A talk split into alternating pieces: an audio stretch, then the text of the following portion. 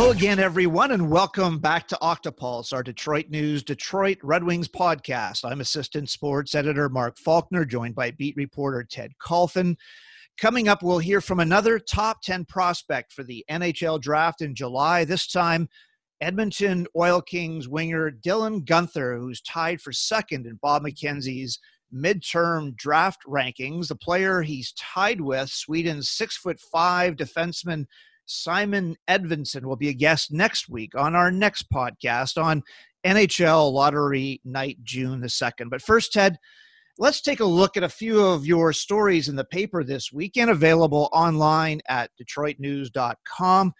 You profiled three veteran Red Wings who may have played their last games in Detroit Darren Helm, Valtteri Filppula, Frans Nielsen. Three forwards, all praised by Coach Jeff Blashill for their professional approaches, setting good examples.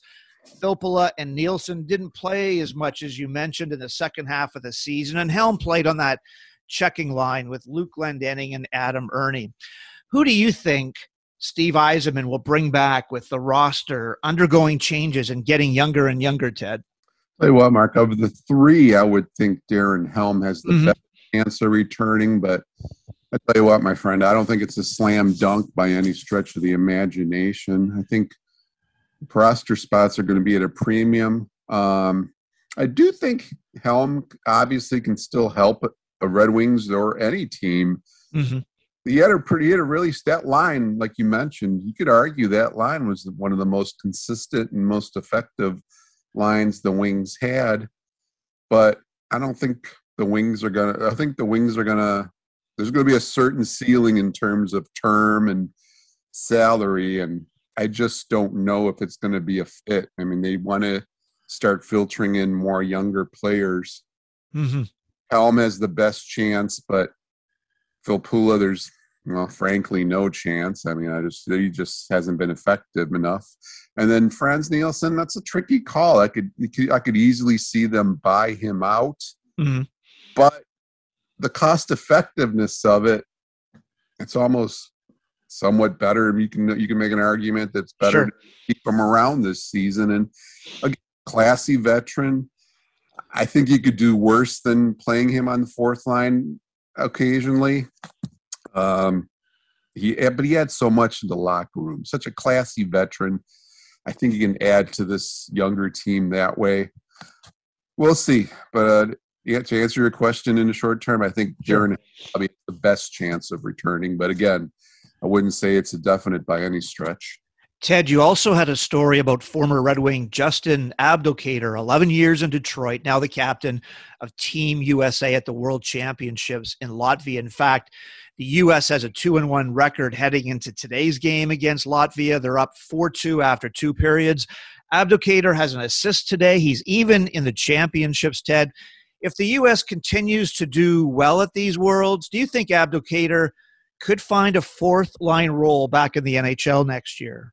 Tough call, Mark. I mean, it, I just have reservations about his quickness and speed at mm-hmm. this point. Uh, I think he, another guy who could help a young team or certain teams with his veteran leadership, but and his professionalism, just the way he goes about the job day in and day out but I think the, some of the skills have declined here over the years. And it's such a fast game. I mean, we've talked about it, Mark. It's mm-hmm. just a fast game right now. I'm not sure he can keep up over a length of time, but he does add variables to the mix. I think he he's the the from what I've seen, he's played decent hockey over there, and bully for him and that team. I mean, they've mm-hmm much was expected out of Team USA at these particular World Championships, but they've played well. And, uh, you know, he's obviously the captain, so that's a feather in his cap. I think he's making a case for himself, but again, it's it's be a tough road to hoe here. I I don't see him automatically getting a job anywhere, but we'll see. In today's paper, Ted, and online at DetroitNews.com, you talked to former Red Wings goalie Jimmy Howard, who said he's at peace with retirement and enjoying time with his family, and he didn't rule out coaching in his future. He won 246 games in Detroit with a 2.62 goals against average. Ted, what stood out the most, though, when you got a chance to catch up with Howard? Hey, Mark, you know what was the best uh, anecdote or just what was that thing that really struck out in that entire interview? He, he it's like the light bulb came on one day in December. He was at working out with his goalie coach, and he just didn't like the fact he he just didn't like getting hit by puck. and he just knew at that time I, that you know what I just don't want to do this anymore. And it's it's it was fascinating listening to him, and it, it's you figure that's been something. I mean, hockey's been such a big part of his life. I mean and all he's ever had, been is a goaltender coming up from the youth ranks to the NHL. And every day, my gosh, you're facing all those shots every day at practice and games. And all of a sudden, just one one shot, one second in time, it's like, I don't want to do this anymore. Yeah.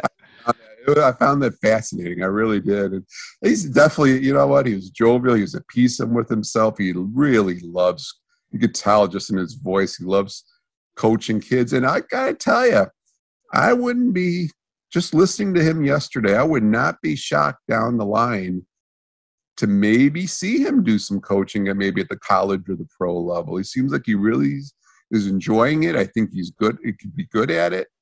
So that's something to keep an eye on. Um, tell you what nice nice. I mean he had a really good career really nice career with the redwood mm-hmm you know his his stature in the organization is set. I mean, he's did a fine job for a lot of years with the Red Wings.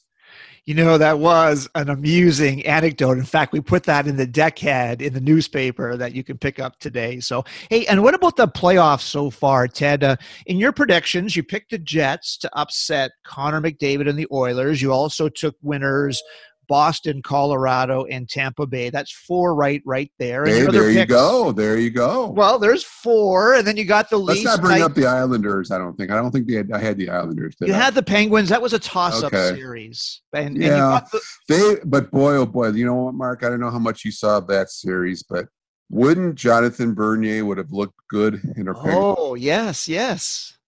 Would not have that have been the case? I was talking about it with somebody the other night. Um, you put Jonathan Bernier and Thomas Greiss in the Penguins, I would dare say they're still alive this morning, I would think. Well, and they didn't have a backup, right, for Tristan Jarry, who turned it over in game five and then allowed those five goals yesterday. You're right. What if Bernier was there? They could have gone to him or Greiss. Yeah, absolutely, Ted.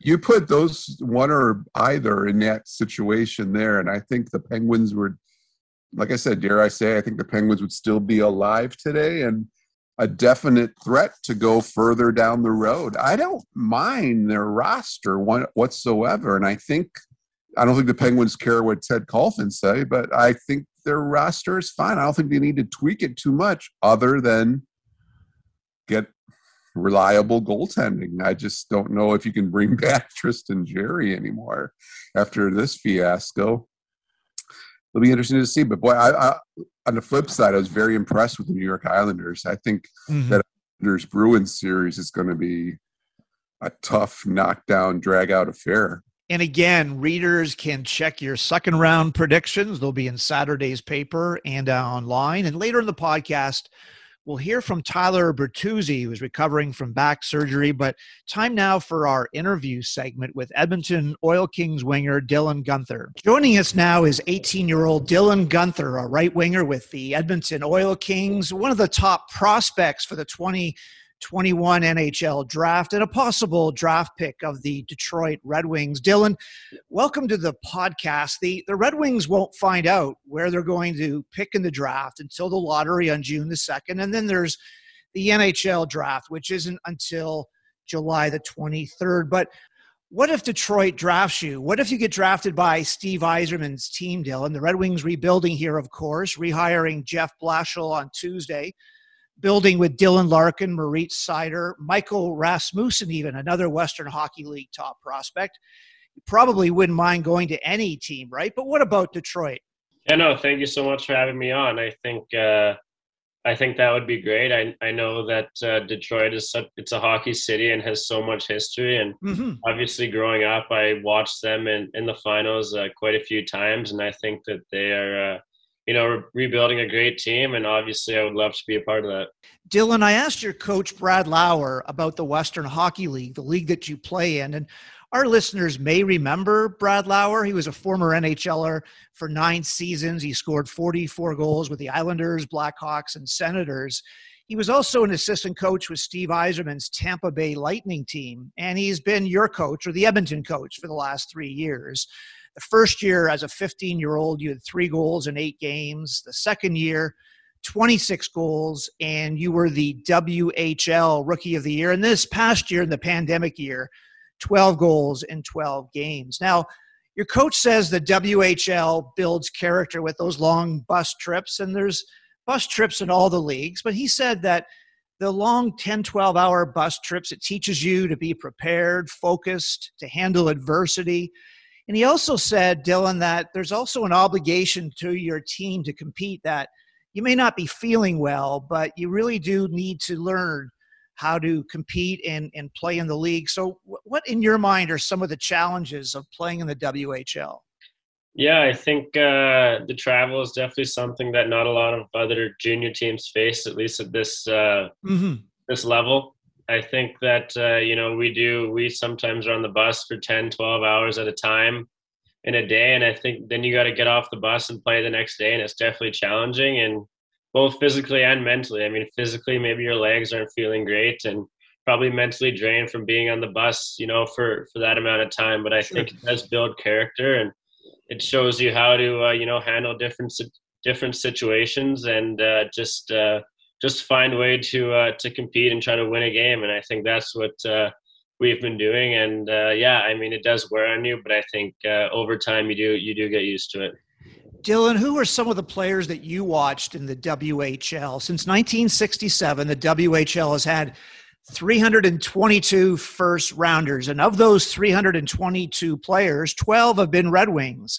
Michael Rasmussen, who we mentioned earlier, he had 31 goals for Tri City. Jesse Wallin from Red Deer, and now an amateur scout with the Wings. There was Mike Sillinger. Uh, we're talking to his son Cole for our draft previews. Uh, Kory Kocur, his cousin Joey, won two cups here and one in New York. Going back further, uh, Brent Fedyk was a first round pick. He had 43 goals with Regina. Murray Craven had 30 goals, 38 goals with Medicine Hat, played 18 years in the NHL and is now a VP with Vegas. And then another player with the Regina Pats, Mike Blaisdell, he had 71 goals in one season. What was it like though at Edmonton? Did any of those players have you crossed paths with over the years? And, and who were some of the players that you watched growing up in Edmonton in the WHL? Yeah, I definitely recognize some of those names. But growing up in Edmonton, I got a chance to watch uh, the Oil Kings, and they had uh, some really good teams when they won the WHL championship and Memorial Cup. And they had guys like Griffin Reinhart, Curtis Lazar, and Hen- okay. Henrik Samuelsson, who were all first round picks. And uh, you know those guys were definitely big role models for me and and uh, you know as people someone who i strive to be like i think uh, you know it always make my day when i have the chance to interact and uh, and meet mm-hmm. them at any uh, you know type of event and uh, knowing that i can be that guy and kind of give back to the community in that way is definitely a great feeling Dylan, Brad Lauer also talked about the extra pressure to perform in your hometown. And again, for our listeners, Edmonton has always been the home of Wayne Gretzky, five cups in seven years. You were the number one player in the Bantam draft by the Oil Kings. And going back even further, you played in that Team Brick tournament, a tournament started by the father of Mike Comrie, who played here at the University of Michigan. Brad Lauer said, you know, you were identified way back, even as a 10 year old, as a top player and you played for Northern Alberta teams as well. He said that you've lived up to these expectations, but there can be some extra pressure. So I'm wondering what it's like spending all this time in Edmonton and the expectations and, and the pros and cons, uh, Dylan. Yeah, I don't really see it as pressure. I think more of opportunity. I Mm-hmm. I've been given the opportunity to play for my hometown, and I think with that comes maybe uh, extra people that you know watching, such as you know, family and friends. And I think, uh, you know, that's pretty cool. I think if I were to look back, you know, five or seven years and, and see myself now and think that I'd be playing for the Oil Kings, who back then I was kind of looking up to and sure. and dreamed of playing for. I would just be so proud of myself and how far I've come. So I think, uh, yeah, I think it's just an opportunity for me to just continue to get better and uh, perform in, at my hometown team. In your hometown, sure. And you know, Dylan Brad also talked about your first year coming into the Oil Kings. Well, not the not as a 15 year old, but the first full year that you came in as a fourth liner. And he said you didn't complain, you worked hard, you asked questions. He said you needed to figure it out, similar to Kent Johnson, one of our other previous guests here at the University of Michigan. Mel Pearson said that Kent had to learn the give and go game and just mature and figure out, in his case, a different position and things. But you've been a winger and everything. But I'm just wondering what your thoughts were coming in that first year. And the coach said that, you know, the first six, seven, eight games, uh, you you weren't playing on the top line, but that's when he elevated you, and then you know he said that from that point on you were top six forward. Yeah, I think I'm I'm thankful for that opportunity. I mean, when you mm-hmm. when you look back and you were uh, like when I'm playing on the fourth line, it's obviously not where I want to be starting the season, and I obviously had high expectations myself coming year, and to have that kind of story, I definitely uh, you know wasn't happy with that. But I think looking back on it, it definitely helped me a ton. I think it's allowed me to uh, to kind of learn and go through what it's like to start out on a bottom line and then and then work my way up. And I know when I get to the next level, I'm going to have to do that. And I'm grateful that I had that opportunity now, so I'll know how to handle it uh, later on in my career. Dylan, there's two players on the Oil Kings I'd like to talk to you about. One of them is Riley Sawchuk. He was your center the year that you were the Western Hockey League Rookie of the Year, and you played alongside Jake Neighbours, a first round pick by the Blues. But my question is about an overage center, someone like Riley, who apparently was moving on to Calgary to Mount Royals University. And I just wonder what it was like with Riley on that line with Jake Neighbours. Yeah, I think you can learn so much from those those overage players as they've been in the league for for much longer than you have and have been through mm-hmm. a lot. I, Riley was on a really good team in Tri City when they had a lot of uh, you know high end players, and he obviously learned a ton from them. And then just me kind of picking up off him and watching him, uh, you know, both on and off the ice. I think off the ice he com- sure. conducts himself like a pro, and he's super professional, and he's definitely someone who I looked up to and and tried to, uh, you know, model my my day in, day in and day out like him. So I think that, that was huge. And then on the ice, just uh, you know the way he played, I think. Uh, uh, my myself, Riley, and Jake's game kind of all complemented each other as well, and we all kind of worked off each other, and we were able to have success that way. Dylan, the other player I want to ask you about is the uh, goaltender, Sebastian Cossa. He's 6'6, 941 save percentage. Uh, Brad Lauer talked about another player from Tri City coming over, Beck Warm, who helped Sebastian on and off the ice with his habits, getting prepared. And now he feels, now your coach feels that Sebastian has a better mindset. He doesn't let things bother him as much. And Sebastian could be a player that's available for the Red Wings with their second pick in the first round with the Washington Capitals. I'm just curious your thoughts about Sebastian Cossa because Coach Brad Lauer said that in practice he's always trying to stop you guys, and I, I just wonder about the upside, what you see with this with this teammate. Yeah, I mean, great player, great teammate, great person. I think I really don't have enough good things to say about him he's an mm-hmm. uber competitive player and we're we're two guys who love to compete and and we do that in practice. I mean, I want to score every shot I take on him, and he doesn't want me to score. So I think that we have a good friendly competition there, and uh, you know, it pushes us both and makes us both better. And he's an unbelievable goalie. Uh, obviously, a big frame. So if you're going to score on him, you have to definitely pick your spot. And uh, I think that he'll be, a, you know, a great goalie at the next level with years to come. I also wanted to ask you about the gold medal winning team with Canada at the under 18s in Texas.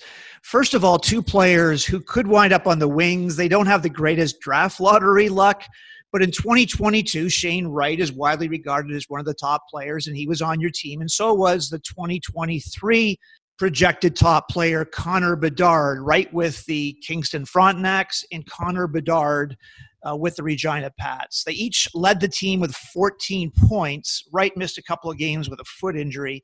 You were tied for eighth with seven points in seven games. But could you let our Red Wings fans know, Dylan, a little bit, first of all, about Shane Wright and also Connor Bedard? Yeah, I think that they're both unbelievable players. Obviously, that they're they're a special talent and they can do great things on the ice with the puck in their stick, but uh, off the ice, they're both great people and they conduct themselves like pros. I think you wouldn't mm-hmm. think that they are they're as young as they are just because of how mature they are and how uh, you know dedicated they are to the game. So I think that's just a credit to them, and they'll have great uh, great careers in the future. And did you play on a line with any of the two of them, with Shane or Connor? What was that like? Yeah, I played with Shane. He's uh, obviously a, a, great talent, and you know, such a, a well-rounded player who uh, you know shoots really well. He has a great shot, and uh, he had a lot of he had a lot of goals just because of how good and hard his shot is. So I think that it's uh, it's great to play with guys like that, just so you can kind of learn from them and kind of implement some of their tactics into your game as well. There was one other player on that team, a defenseman who uh, might be available uh, when the Red Wings pick in the first round. Brandt Clark. He's a six foot two defenseman from the Barrie Colts. He was actually tied with you for eighth in scoring with seven points in seven games.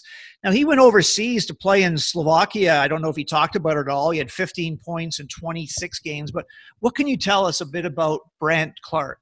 Yeah, he's a great kid. I mean, super fun, uh, fun guy to talk to off the ice. I think uh, he's always a guy who who's fun to be around, and obviously a great talent. Like uh, you know, you've probably seen uh, super poised and, and skilled with the puck on his stick, and okay. uh, definitely a fun player to watch and play with. Dylan, what options did you have this year? You wound up playing for the Sherwood Park Crusaders of the Alberta Junior League, five points in four games. But what was it like for you? You had 12 games, 12 goals in the shortened Western Hockey League season. But when you look back, what were some of the highs and lows for you? Yeah, I think going to Sherwood Park was good. I think it allowed me to get back into a team atmosphere and kind of get back into a routine of what a day is like and junior hockey, and it kind of allowed me to put my shoulders around a bit and get get ready for game action, so that when I did get to the Western League, I I would be ready and I would be prepared for the season. And uh, mm-hmm. yeah, I think uh, you know they were both great experiences, and uh, for the Oil Kings, I think we're just going to try to build off what we where we left off here this year, next year. And Dylan, just a couple more questions. Bob McKenzie had you number two on his list, along with that defenseman uh, Simon Edvinsson, who we're talking to later this week as well. And they're just they're just rankings, and they fluctuate. And and players are ranked from the top to say the top ten to twenty. I'm just wondering what your thoughts are as your your mindset as you go into the draft on on July 23rd. Yeah, I think my mindset is just to uh, you know continue to get better every single day. I think it's obviously extremely flattering to have you know guys like that to project you to go that high. But I think mm-hmm. if I want to go that high and make an impact at the next level, I have to continue to get better and get stronger, and that's my uh, that's my main focus of right now. So I'm just taking it day by day and just looking to get better every single day. Dylan, a lot of the scouts uh, apparently they ask questions like, "Are there comparable players?" I'm not sure if that's really um, fair to to players like yourself. I did ask Brad Lauer. I said, you know, is Dylan is he anything like uh, Dylan Cozens, who's uh, who was uh, one of the top draft picks a few years ago when the Red Wings took Moritz Seider. Now Cozens is with the Buffalo Sabres, but are there any players that um, that when you're asked that question, you sort of say, "Well, there might be a few elements here that I'm interested in." Anything, any players that comes to your mind? Yeah, I think I try to model my game after Mark Scheifele of the Winnipeg Jets. I think okay. he's an extremely versatile player who can play in any situation. He can also, you know, score goals and make plays in the offensive zone. And I think that we have a lot of similar, uh, you know, attributes such as speed, shooting, and just vision. And he's a guy who I like to, uh, you know, try to play like when I'm playing. Dylan, thanks again for your uh, time today, talking about the Western Hockey League, your Edmonton Oilers, Kings, teammates, and things that you've learned heading into the NHL draft. All the best heading into that draft, Dylan. Yeah, no, thank you so much for having me. Our thanks again to Dylan Guenther, a possible draft choice of the Red Wings in the NHL draft on July 23rd. Two final topics. The first one the Red Wings searching for a new assistant coach. Here's Red Wings coach Jeff Blashill entering his seventh season as coach here in Detroit, talking about what he's looking for in a new assistant coach. Certainly, how some how that that coach uh, looks at the power play, Um, you know, the power play is an area that that that needs to be better, and that's not certainly on on any one particular coach or any one particular person. Um, uh, the guys that are on the ice have to do a better job, and we got to do as good a job as possible preparing them and, and giving them a, a, plan that works. So, you know, different offensive ideas. I, I would use probably the word tactician. Um, you know, especially in, in a, a, guy with an offensive kind of mindset. Uh, um, uh, you, know, somebody that brings some different, uh, potentially unique ideas. Um, I, you know, it's it's it's hard to uh, come up with things that are that are real different or unique in the game. Uh, not necessarily um, how you how you uh, win, but but ultimately, if is there some fresh ideas or unique ideas or, or different thought process? But from an offensive standpoint, is something that we'd be looking at. Ted, Jeff Blashill talked about fresh ideas, a tactician, someone to help with the power play that scored on only 11% of its chances. Lots of candidates out there. For example, the Rangers let go three coaches when Dave Quinn was fired. Jacques Martin, he's 68, a two time Stanley Cup champion, a former NHLer, Greg Brown. He's the brother of former Red Wings forward Doug Brown, who won a couple of cups in Detroit. And David Oliver, a former Michigan star. He was the director of Colorado's player development for six years, and he ran the Rangers power play, which went from 17th to 10th in his first year, and they scored at a 22% conversion rate. But, Ted, there's lots of candidates out there, lots of former players, X's and O's coaches. Will it matter, though, if the players don't change? Because if you look at the playoffs right now, Tampa Bay and Colorado are scoring at 40%. The Jets are at 30%. Boston has five power play goals. And the names on those power plays Hedman, Makar, McAvoy, Stamkos, MacKinnon, Scheifele. What are your thoughts about the coach who comes in here with that role of trying to improve the power play from 11%, Ted?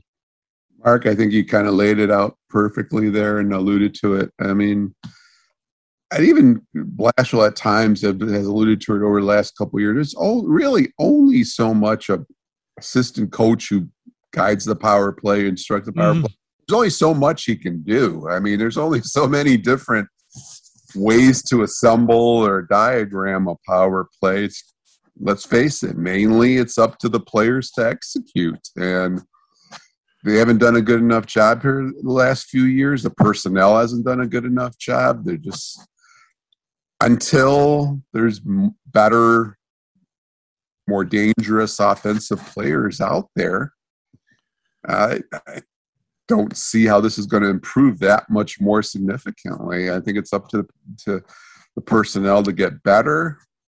Uh, I think there's only so many ideas or so many ways you can work upon a play. It's just a matter of the players going out and executing, and it's up to them to do a better job of it. Uh, for the last couple years, it just frankly, mm-hmm. yeah, not been good enough, and it's hurt them obviously. Moving on now, let's hear from Tyler Bertuzzi answering your questions on a recent Zoom call about his back surgery back on April the 30th. Hey Tyler, how you doing? I'm good. How are you? Good, good. Thanks. All right. Well, how are you feeling, man? I mean, sounds like it's been kind of a rough ride here this season that way. Yeah, I'd say the season was was obviously tough and, and frustrating for me, but um, I'm feeling really good right now. I know it's early, but um, you know I'm I'm looking forward to to next season for training camp and uh, you know for the summer summer ahead. Tyler, this just happened, or was it kind of a lingering thing, or it happened like that weekend or something, or what exactly? You know. Uh, I honestly couldn't tell you. It, it, it could have been a lingering thing that kind of just kept growing, or it could have been um, just the hit that uh, in Dallas, I just fell on it weird, and you know I kind of knew right away something was wrong, but something could have led up to that, or it could have just been that. I'm not really sure, to be honest. The last one for me. I mean, how confident are you that you'll be there for training camp? I'm I'm really confident. So no, I mean, no hesitant, no hesitation at all. I mean, you feel like you're gonna be ready to go. Yeah, I'm feeling good. Ted, do you think Tyler Bertuzzi will be with the team long term? Last year on October the 28th, he said there were no hard feelings when he had to go to arbitration. He was asking for 4.25 million. The team was closer to 3.15, and the arbitrator awarded him a one year contract worth 3.5. Now, at the time, I said, What if he gets hurt? Then what happens? He probably would have liked a long term contract. And then a week later, the Wings gave Anthony Mantha a four year deal worth 22.8 million. So what happens now? Bertuzzi's coming off back surgery. He's in the final year of restricted free agency. Does Steve Yzerman sign him for one more year? And then they have to do this all over again when he becomes unrestricted, or do the Wings lock him up for a few more years? I think the big thing here is let's wait and see how healthy he is. Sure. Yeah. Similar. I mean, everybody says this was a similar surgery to what Danny DeKeyser had. Well, we saw how. I mean, it wasn't. It was a pretty rocky road for Danny DeKeyser this year, and with training camp starting here, let's face it, in a matter of three months now. I mean, it's it's a short window. I have reservations as to whether how healthy he's going to be at the start of training camp and for the start of the season. And I mean, it's definitely it impacted Danny DeKeyser. I mean, he was a healthy scratch, healthy, unhealthy scratch for about nine or ten games, and they had him work out in the weight room and just mm-hmm.